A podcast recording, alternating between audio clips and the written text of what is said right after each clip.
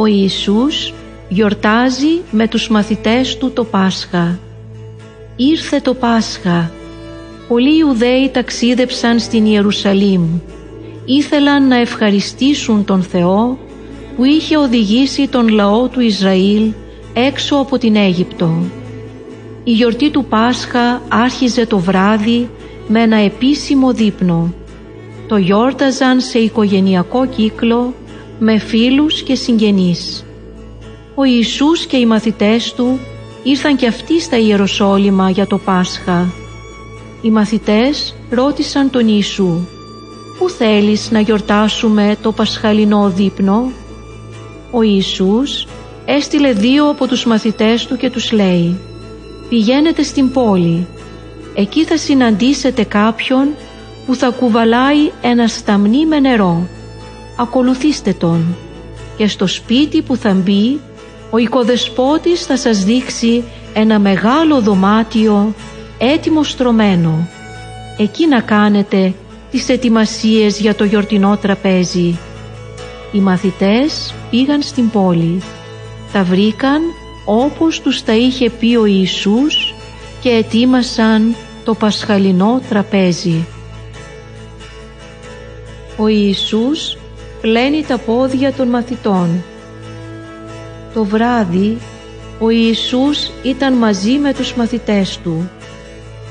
Ήξερε πως είχε φτάσει η καθορισμένη για αυτόν ώρα να φύγει από τούτον τον κόσμο και να πάει στον ουράνιο πατέρα.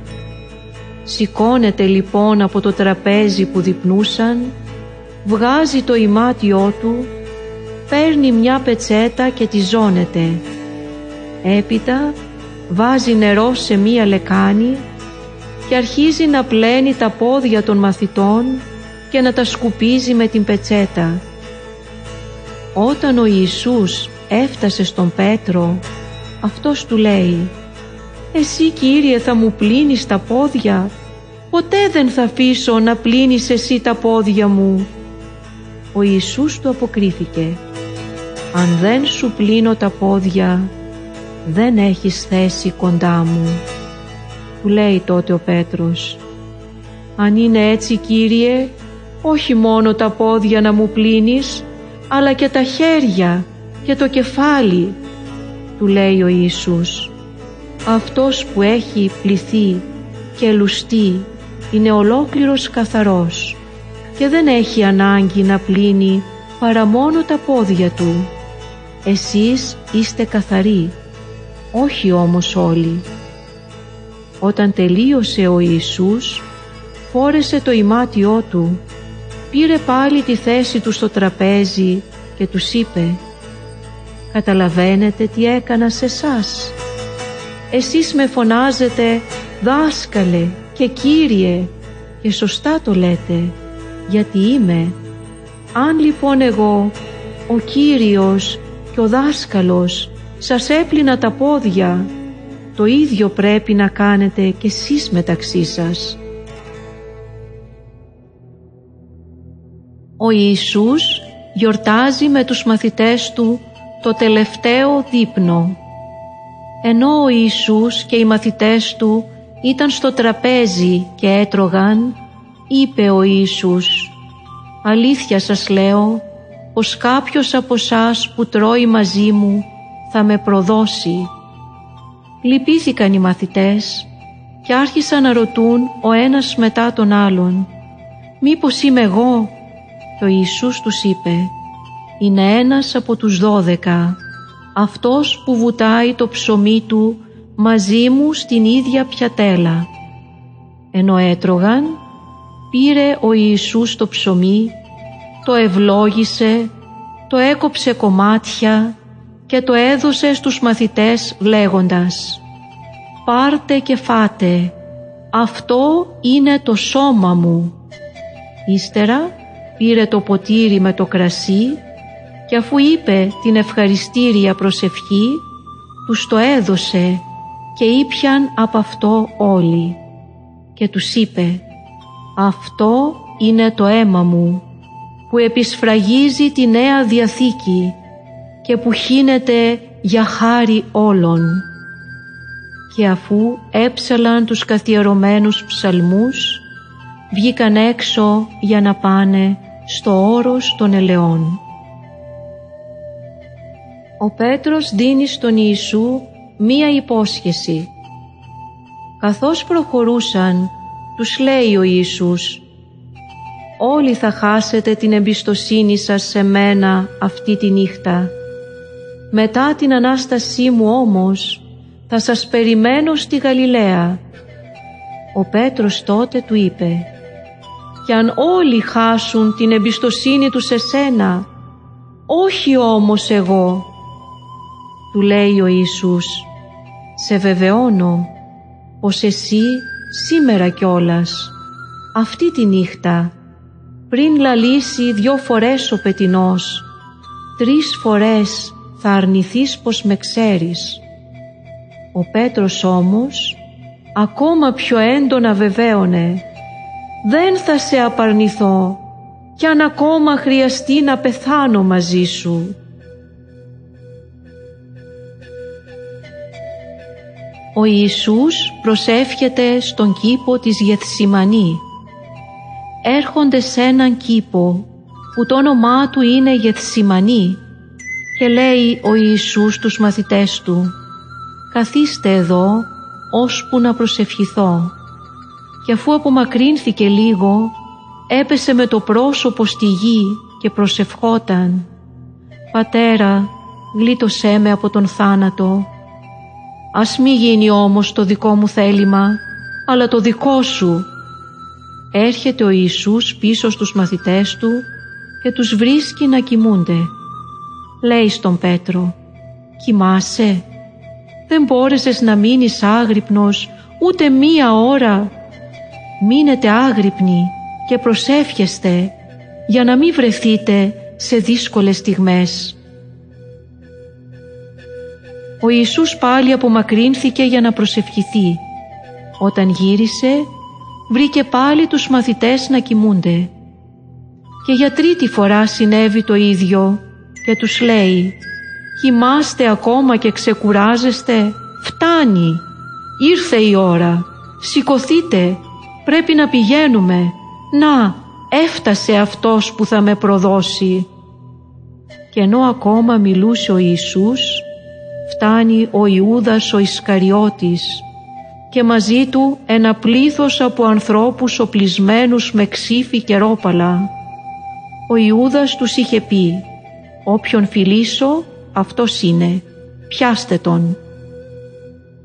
Πλησίασε τότε αμέσως ο Ιούδας και φίλησε τον Ιησού λέγοντας «Χαίρε δάσκαλε». Αυτοί τότε συνέλαβαν τον Ιησού και τον έδεσαν κάποιος από τους μαθητές τράβηξε το μαχαίρι του και έκοψε το αυτί ενός υπηρέτη. Ο Ιησούς είπε «Ληστής είμαι και βγήκατε με ξύφη και ρόπαλα να με συλλάβετε. Κάθε μέρα ήμουν ανάμεσά σας στο ναό και δίδασκα και δεν με συλλάβατε». Όλοι τότε οι μαθητές του τον εγκατέλειψαν και έφυγαν. Η άρνηση του Πέτρου Οι άνδρες έφεραν τον Ιησού στο σπίτι του αρχιερέα. Εκεί συγκεντρώθηκε όλο το Ιουδαϊκό συνέδριο, οι αρχιερείς, οι πρεσβύτεροι και οι γραμματείς. Ο Πέτρος ακολούθησε τον Ιησού από μακριά ως μέσα στην αυλή στο σπίτι του αρχιερέα. Εκεί καθόταν με τους υπηρέτες και ζεσθενόταν κοντά στη φωτιά. Τότε μία υπηρέτρια τον αναγνώρισε και είπε «Και εσύ ήσουν με τον Ιησού». Ο Πέτρος όμως αρνήθηκε λέγοντας «Ούτε ξέρω, ούτε καταλαβαίνω τι λες». Εκείνη τη στιγμή λάλησε ένας πετινός.